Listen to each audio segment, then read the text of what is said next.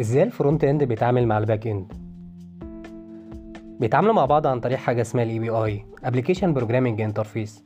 فكرة ال API ببساطة إنك بتبعت request من ال front end لل back end وال back end بيقدر يعالج ال request دوت ويرجع لك ب response تقدر تعرضه عندك في ال application بتاعك. فلو مثلا عايزين نعمل website بيعرض أشهر الكتب وتفاصيلها. فليه نروح نجيب ال data للكتب ونبتدي إن إحنا نخزنها في ال database عشان بس نعرضها في ال website في حين إنك ممكن تستخدم API موجود بالفعل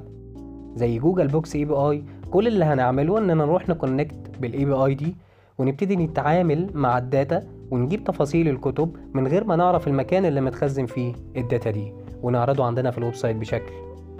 بسيط.